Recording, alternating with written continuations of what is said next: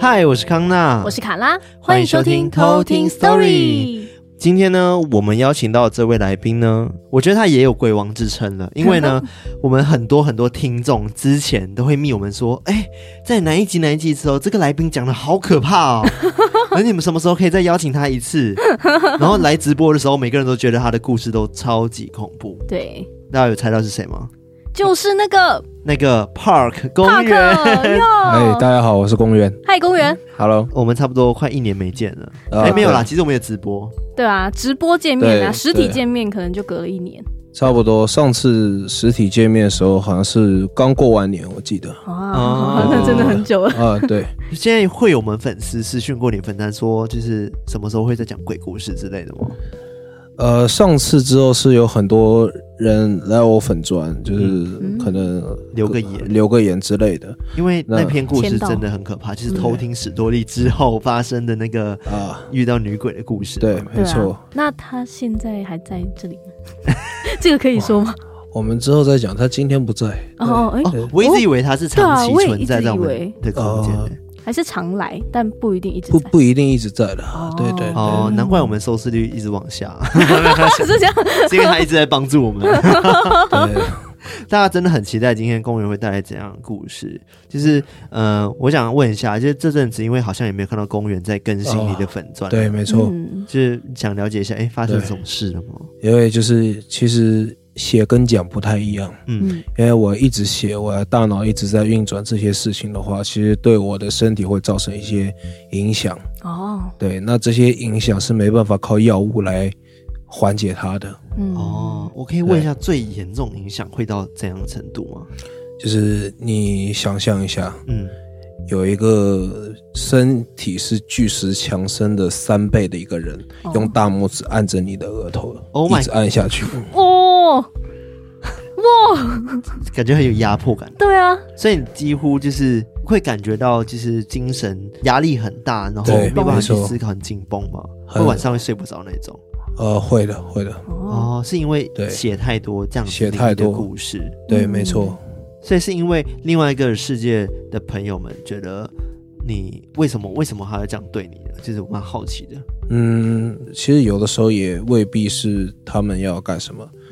你这阴阳两隔，那磁场一定不一样。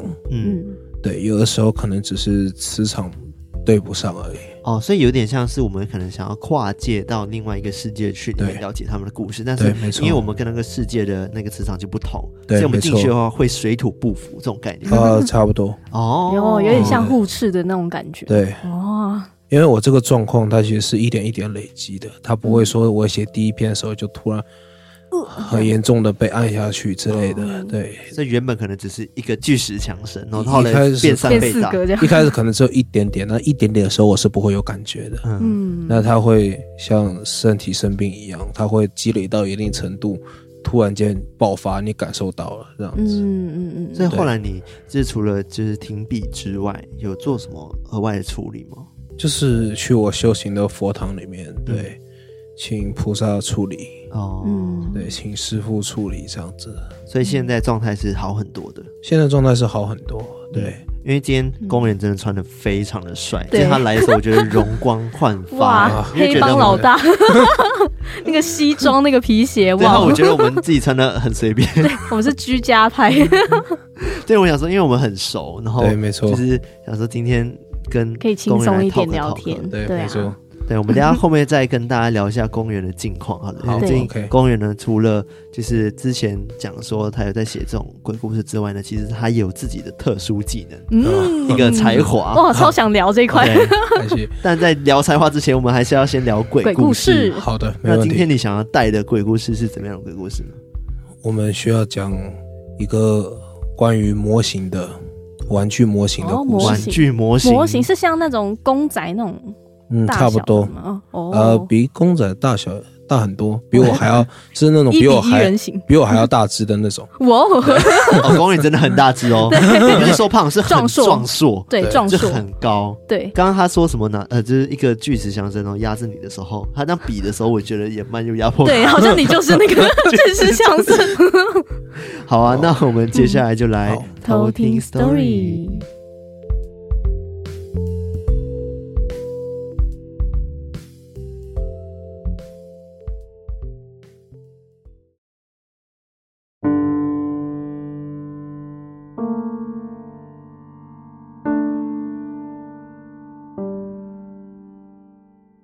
这个故事发生在差不多2-3年前。那我有一个富二代的朋友，那我身边的朋友好像都是比我有钱很多的人。他的爱好其实就是收集一些玩具模型、公仔，就是像什么火影啊、海贼啊，就这种，包括最近的话鬼灭之刃之类的，他就是很爱收集这些东西。那我的话，我是不会去触碰到这个领域，因为我看的东西其实非常的少，就可能就是海贼王。那有一天他就突然打电话给我说，他有一个非常大的快递，他要我跟他一起搬上楼。然后我当初就觉得很有事，就是你买的东西为什么要我去搬？对啊，他说我应该会很喜欢那个，我应该会很想看到。那我也好奇是什么，我就去跟他搬那个箱子，差不多我现在坐的这个沙发差不多有一个5-6个那么多。嗯，哦，很大很大，那至少2米左右，对，差不多。然后搬上去以后，就是拿美工刀划开一看，是一个海贼王的白胡子的模型。那这个模型它是要用螺丝刀去转螺丝，所以你螺丝一个错了就拼不起来了。那当下也是很开心很兴奋，想说因为白胡子是我在海贼王里面最喜欢的一个角色，就是非常重情重义的一个老爹这样子。那我就跟他费了差不多1个下午加1个晚上，我跟他到凌晨才把这个东西拼好。他模仿的是白胡子的作战时候那个站姿。那其实大家看过海贼王的漫画而不是动漫的话，大家都知道白胡子在顶上战争后期受的伤是大脑一半被打掉，所以说其实那个模型就是还原漫画里面白胡子受伤的状况，而不是动漫里面。动漫里面是可能只少了半边胡子，那漫画就是血腥很多，它还原到你能看到这个白胡子的大脑就是只有一半的脑人这样子。那当下就是拼完以后也是睡在他们家里面，也是相安无事。可能第二天中午我就离开他家回自己家，然后当下离开之前还有拍一些现实动态啊，跟大家炫耀一下就是我拼的啊什么之类的，很开心。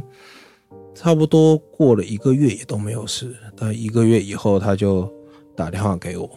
因为你知道当你身边只有一个人有这个体质的时候，无论他是否真的很厉害，他就是你的救命稻草。那我很常扮演这个救命稻草的角色。他就打给我，就是说他觉得他们家怪怪的，他自己住的这个房子怪怪的。我说我上次去住不是还没有什么问题吗？啊，怎么过了1个月以后就怪怪的？你是不是出去干了什么事情啊？不好的事情之类的。他说没有，他说其实那天我走了以后啊，家里就一直很多怪事不断，包括他晚上睡不好，什么灯会自己打开啊，什么水龙头自己开，这种就是老生常谈的鬼故事情节在他的家里面就不断的发生。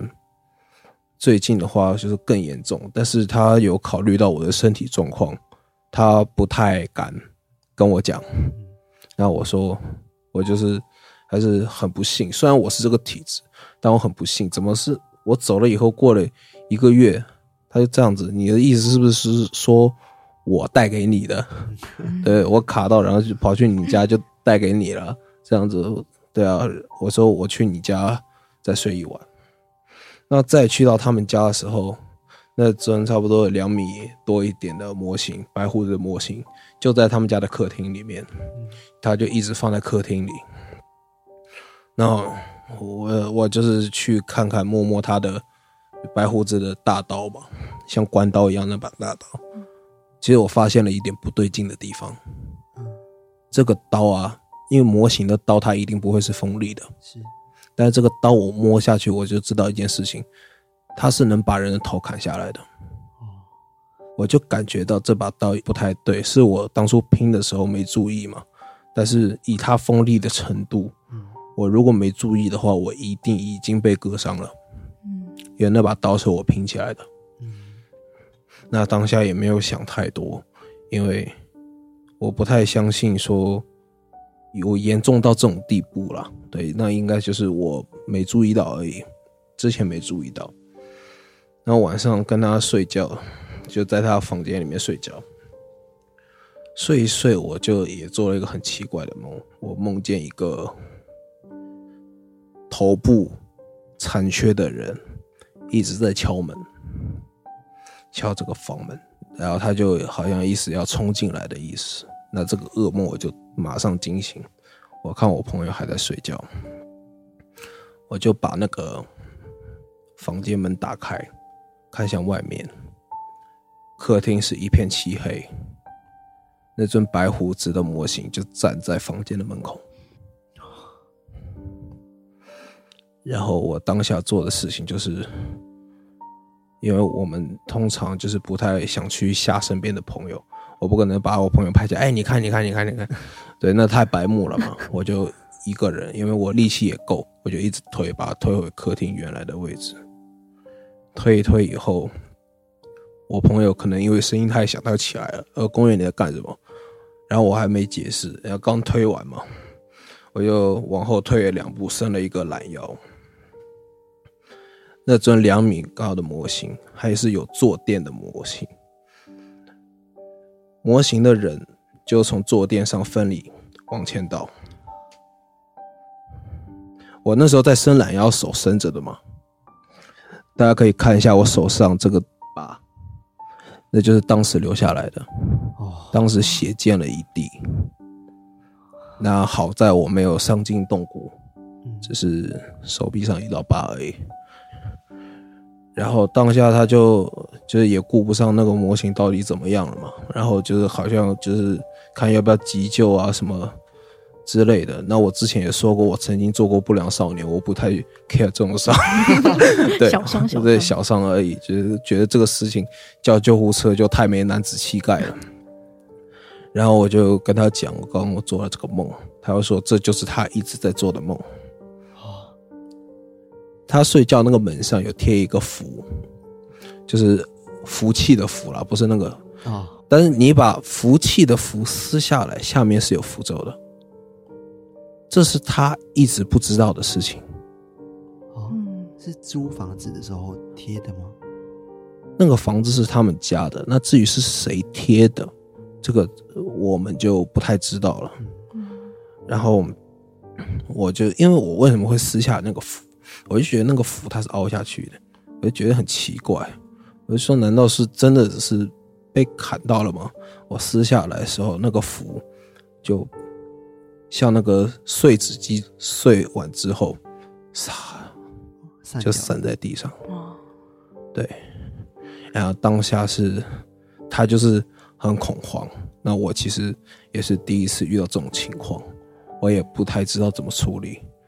我给他处理方法，第一件事情就是你先把这个东西先转手卖掉，无论你卖掉以后这个东西还在不在你家里面，你就把它卖掉，因为它确实造成了实质性的伤害，它不是光灵异事件而已，它是确实造成伤害了，你先卖掉，多低的价格没关系，先卖掉。然后再来就是我让他去，比如说看看你要去一些什么公庙啊、处理啊之类的。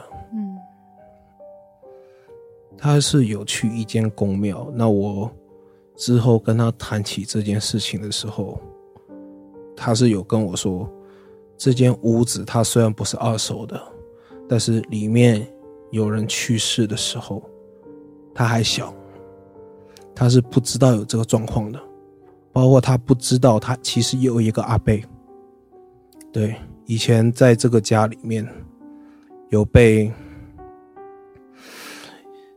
人拿散弹枪爆了头。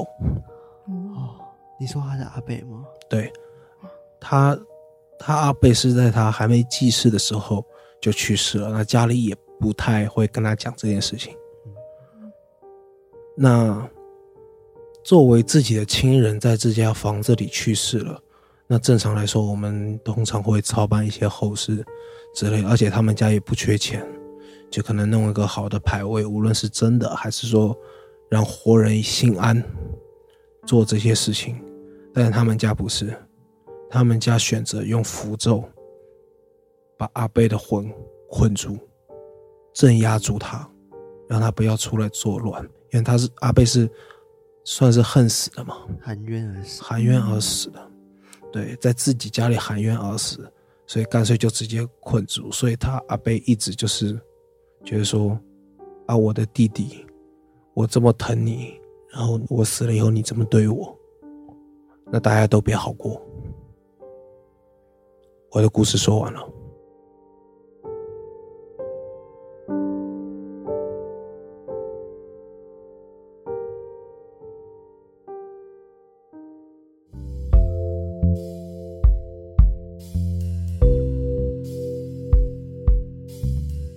你有没有一种感觉，就是每次公园一讲故事的时候，就是有点那个压迫感？有，我整个肩膀变得超级重，我的头还有一点点微痛的。真的是这样，我没有开玩笑。对，我也在想说，难道是只有我有这个感觉，还是我想多了？没想到你也有这个感觉。我大概是从后半段，就是他讲说那个他开房门的时候，那个模型站在门口，我就整个肩膀变得好 heavy， 整个立不起来。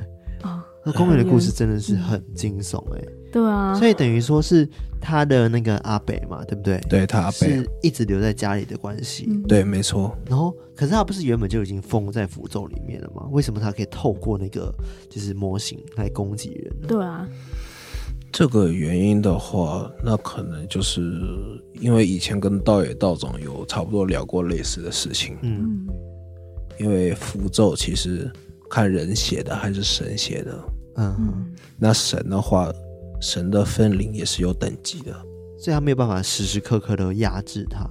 可能怨气很重的话，其实要看哦，可能就是有个范围，他可以在某个范围里面活动，但是不能出到外面。没错。而且其实你说这个符咒真的管用吗？毕竟他是在自己的家里啊。对，对啊，那是他的家，那不是说他在外面兴风作乱。对啊。哇，而且你直接替朋友挡了一刀欸。对啊，天哪，好痛哦！明明是他在做梦，你为什么要帮他挡一刀啊？你应该觉得跟我屁事啊！为什么要这样对我？还有这种事情，就是有些事情躲不过就算了，这样子。对啊，也很难预料啊。对啊。而且从一开始只是想说帮他搬上楼，然后就一连串这样子，就最后那一刀就砍在他的身上。对啊，而且感觉很巨大的，你说2米高欸，那个白胡子。对。对啊，因为其实我自己有练武，所以我的反应度还是够的。马上躲过。所以他才没有伤到你的可能动脉什么的。对对对，如果我身手不够灵敏的话，我可能今天一只手就没了，我在想。对，好可怕哦。对，所以其实那个白胡子他是因为他的，你说他的那个叫什么阿伯啊？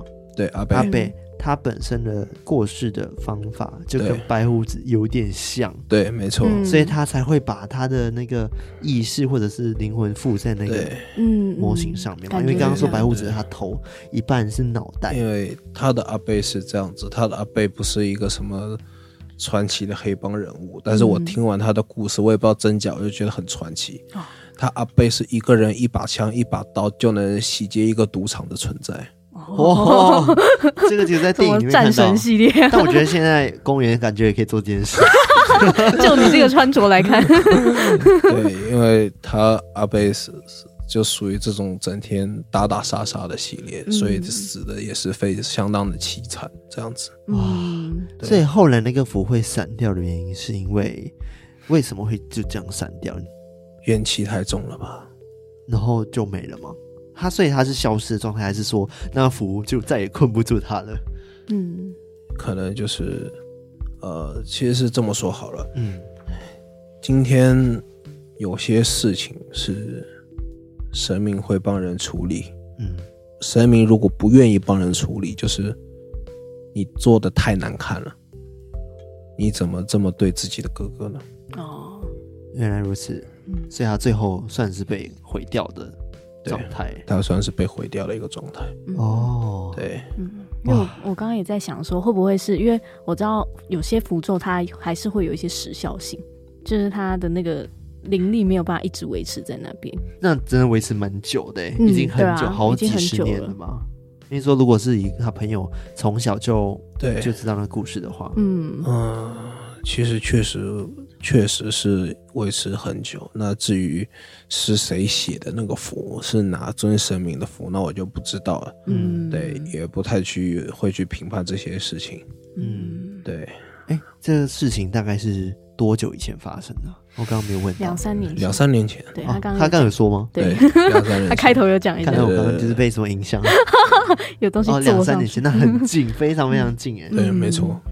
啊，所以你的身体状况其实算是2-3年前就一直有的，就是你会一直被影响。因为他说，对，没错。故事中有讲到你说你朋友知道你的身体状况。对，没错。哇，那你很勇敢，你去年还一直在写故事跟拍 YouTube。对啊，是。就是那个时候，就是你知道，其实人的思想改变可能只是一瞬间1年的事情。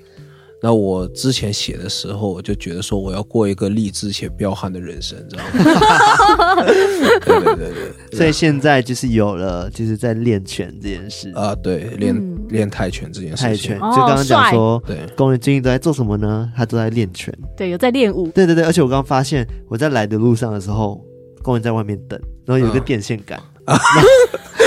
被看到了，被我发现，然后他就在那边打那个电线杆。我想说，因为公园最近要比赛了。哦，对，然后就是比一个怎么样的赛，可以跟大家分享。算自由搏击，对，也有通常叫 K1 或者说踢拳赛这样子。嗯，对。你练多久啦？也差不多有个2-3年。那之前小时候有练一些比较不太一样的武术这样子。哦，什么样的武术？好奇。我讲说那种就是中华武术吗？对，中华武。我也有练过但我说的这个东西我讲出来，我怕大家不太相信。我练的是打狗棍法。打狗棍法。对。你要当帮主了吗？我觉得很像，好不好？丐帮帮主。对，我常说，如果你给我一根棍子，我那是可以打天下。我基本上可以打天下。对，棒棒都打狗。我就想起我以前其实小时候也有练过武术，但是我觉得很难，因为它武术好像会结合各种动物的一些招式。中华武术嘛，对，中华武术，对，因为什么螳螂拳，对，然后老虎形拳，我觉得真的会有，然后螳螂拳动作真的是你手上举起来，要这样螳螂样，对，因为这是中国古代人的智慧，他们会觉得。因为你想想看，螳螂虽然说今天它比人体积小很多，对，它敏捷，但是你想想看，如果它跟人是一样的体型的话，人有办法控制得了它吗？控制不了，一定控制不了。所以说，人会通过比自己强的生物去模拟他们的攻击招式，这样子，对。但是这也有一个弊端，这里面的弊端就是人的身体结构其实它是不适合用于搏击的。哦，对，你一味的去模仿这些比较强的动物，你是模仿不到那个精髓所在。对，就是还是有一个极限啊。对，毕竟我们还是人嘛，不是动物，对，还是有点差别。那为什么你曾经会想要学泰拳呢？就是我觉得人生有时候就是你活一活啊，会觉得很无聊。对，你会觉得说，因为我以前也当过饶舌歌手，然后唱那些凶神恶煞的东西。但是那我讲句很难听的，那种东西叫意淫。你就活在那么夸张了。因为在我眼里，就是我一直逞凶斗狠，但是我一直活在自己的世界里面而已。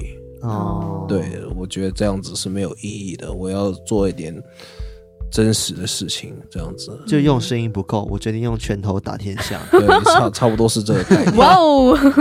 所以你选泰拳只是因为觉得这个武打很帅嘛，就是对对对。然后我是觉得说，练武是唯一一件可以算作天道酬勤的事情，就是你付出多少努力，你会获得同等的回报。嗯，今天无论是写鬼故事，像你们做节目，还是说我以前唱饶舌，它都要有个运气在。对，但是练武，除非你运气真的差到你出了什么重大车祸，之类的，你才没有办法。对，所以我觉得这是运动体育方面，它是对人最公平的一件事情。就是需要从就是底层开始练习，然后每天很辛苦的不断的重复的就是一直练习啊，才有办法达到很好的境界，脚踏实地，然后不断成长的感觉啊。是的，没错。那你是什么时候比啊？12月还是12月？那快到了，就下个月啊。对啊，就下个月就要比赛，帅哦。对，这是高手很多，所以有些紧张。是在台北吗？其实地点不太一定这样子。哦，主办方还没有公布，因为最近疫情期间，有些时候不太方便。对对对。那我很好奇是像泰拳这种，它也有分量级吗？有。想说如果我是打最重的那个，就是我打比赛的时候是完全不需要控制体重。对对对。哦，原来泰拳也有控制量级哦。有，因为我在电影里面看到一般泰拳都很瘦嘛，比较街头的那种感觉，比较精壮。对，像彭于晏不是也有演过吗？就是打拳头，他有演过是不是？他是打拳的，那是综合格斗哦，那不同那不太一样，那是综合格斗。那泰拳之所以大家印象很瘦，其实是这样说好了，那是因为他们营养不良，是当地民情。对，我不知道其他听众里面是打泰拳。对，如果今天你看到一个，除非说你现在像一些比赛70公斤为黄金量级，就是高手都在70公斤里面，就打得最好看，大家最喜欢。那如果他比泰拳的话，因为他发明之初其实就是作战用的，那他们连人手一个兵器都做不到的情况下，那粮食一定也不够分配。对，所以大家印象说，奇怪，为什么泰拳都很瘦？对，那我为什么这么大只？这样，对。哦，原来如此。所以其实瘦也不一定说它比较敏捷，主要泰拳的精髓到底在哪里？是敏捷度吗？还是说重量呢？其实我真的不太了解泰拳这个文化。泰拳的。应该不同格斗技都有他自己的对，因为泰拳的话，泰拳的重点我自己领悟的就是硬，要很硬，无论是你的胫骨啊、你的脖子、你的下巴，要很硬。你要去扛住那些攻击。所以是比较重防御的感觉。包括自己的攻击，就是为什么泰拳肘击。对，那因为手肘是唯一一个不用训练就最坚硬的骨骼关节。对，所以泰国人的智慧就是要用这个地方去攻击别人对最脆弱的地方，下巴、鼻子啊、眼睛啊，对。这个打篮球的时候不是有一个用语吗？就讲说你吃到我的什么？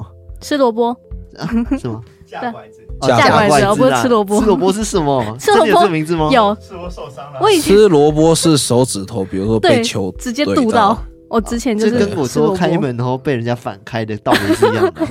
他应该不会开个门就吃萝卜。会啊，就是没有啊，才不会。你没有想象过，就是如果你是可能在门内，然后你要开门的时候，对方如果开的比你快的话，就是你手就会吃萝卜。那除非我手指正好对上那个门的，那通常是不会吧？真的吗？对啦，只有我有这个想象。对，因为我之前是跟他们分享说，我一直觉得我在内部开门的时候，我都开很快，因为主要是我怕对方开很快，然后这时候我就会手折到之类的。所以看来是我想太多了。应该是这样没错。没有，可能是我的骨骼不够硬，所以我需要去跟公园多学习，再练一下。对，或者是你要四两拨千斤，就是你反应要很快，就他一开的时候你就整个闪过。我觉得泰拳应该也不是靠就是速度吧，你刚刚讲的都不算速度的话，其实是每个格斗技它都要有的，它不是专门说哪项格斗技才需要速度。对，就像为什么太极拳那它看起来打都像养生操一样那么慢，是因为清朝的时候贝勒爷或者王爷什么老将军他们的孩子要练的话，都是养尊处优，那太极大师就怕把他们都练坏了，所以把动作放慢了4倍交给他们去练。哦，对，哦，原来是这样子。是的，哦，原来是放慢4倍，我第一次听过。太酷了。所以真正的太极拳是它是打超快吗？以前的话是，哦，对，但是这种东西你现在不用相信说什么谁会打太极，就是真正古老的太极，因为这些东西一定都是随着时代就失传了。嗯，对对对，我相信因为公园是小时候是在大陆那边嘛， 对， 对，没错，所以我蛮好奇说在台湾啊，或是孟卡拉好了，就是台湾的时候，你们小时候会流行去打武术或者是什么跆拳道这类型的吗？它比较像是那种才艺班的概念就如果以我们台湾来讲的话，因为小时候不是都会有人去练琴啊，然后去练画画什么，然后有一个就是可能就是练跆拳道或练柔道这样子。其实家长通常会给小孩练的是跆拳道，是防身用比较居多，对不对？因为跆拳道就是看起来穿得干干净净的，对，然后双方很有礼貌这样子，对对对。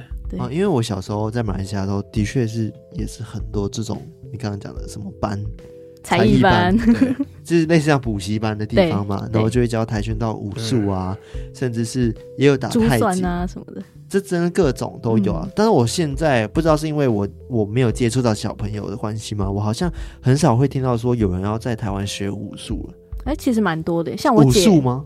像我姐就有学拳击，她其实就蛮多有这样子的武术教室吧。然后她教室就有很多不同类型的，像可能也有泰拳，然后也有什么其他的拳法可以让你去选，你要学哪一个。哦，原来如此。对，就还是有一些像这样子的武术馆类的东西。对，没错。哦，那个公园，你目标是什么？就是比如说你打完这个比赛之后，你会想要晋级到什么世界赛之类的吗？我吧，还是就练身体，主要练身体。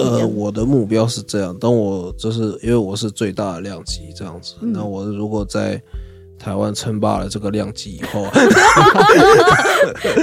然后可能就是看看能不能再继续往上，可能国际赛之类的。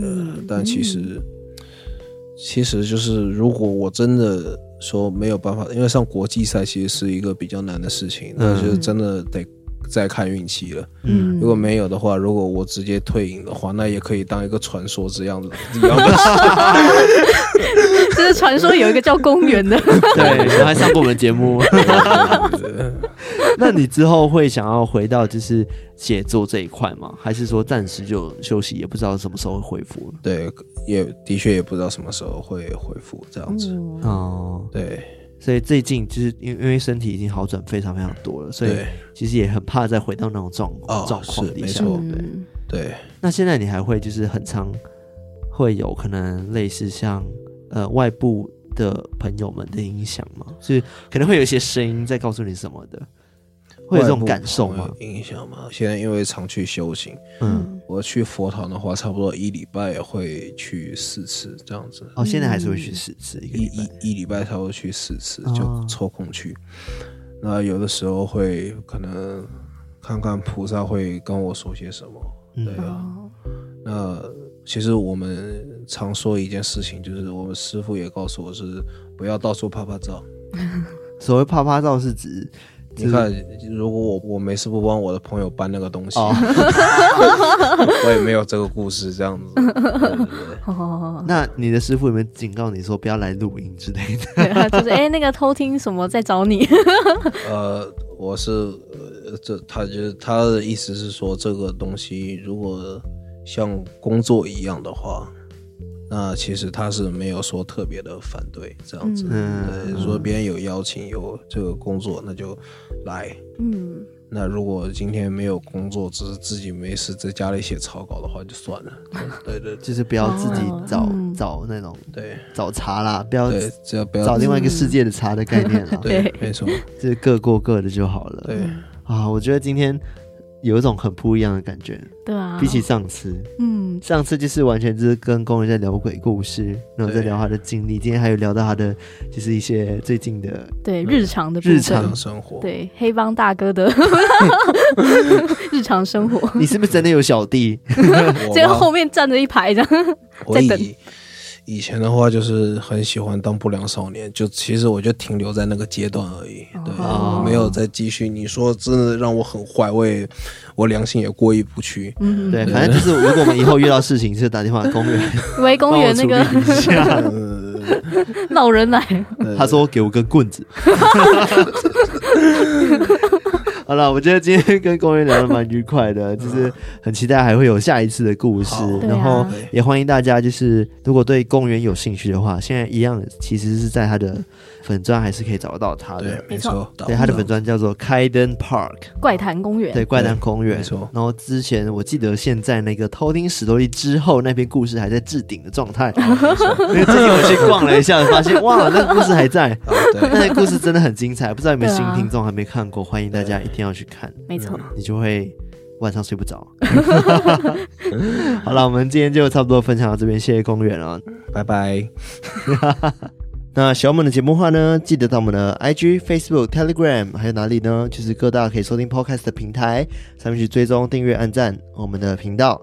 那这边还有一个好消息要跟大家说呢，就是我们偷听 Story 呢首次开了团购，赞啦！那这家团购什么东西呢？最近呢，我被一个小物给吸引，是一个 Donkey， 这是德国品牌的招财猫。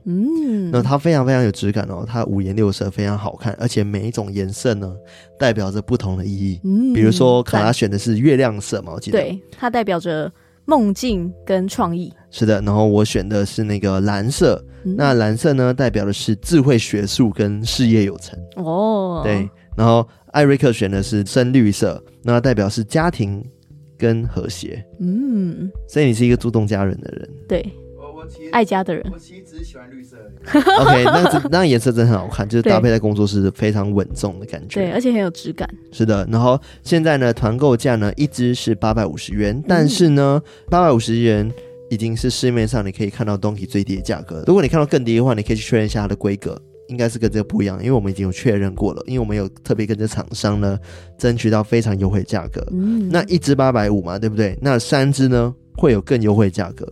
所以建议大家要买的话赶快下手，因为我们这个团购呢只开一周，没错，1个礼拜而已。对，那我们到货时间会比较久点，会是在1月初，但是也不用担心，因为这个礼物我觉得非常适合在过年的时候送人。对啊，很喜气，因为它很喜气又好看，对，又好看，所以欢迎大家跟偷听 Story 一起团购吧， yeah！ 因为我们最近有看到非常多好物，觉得有什么不错的会跟大家分享嘛，对不对？那我们在脸书呢也开了一个社团，叫做偷听生活好物这个社团，然后欢迎大家一起加入，没错。那如果不知道在哪里加入的话，可以私讯我们，我们再把链接给你们。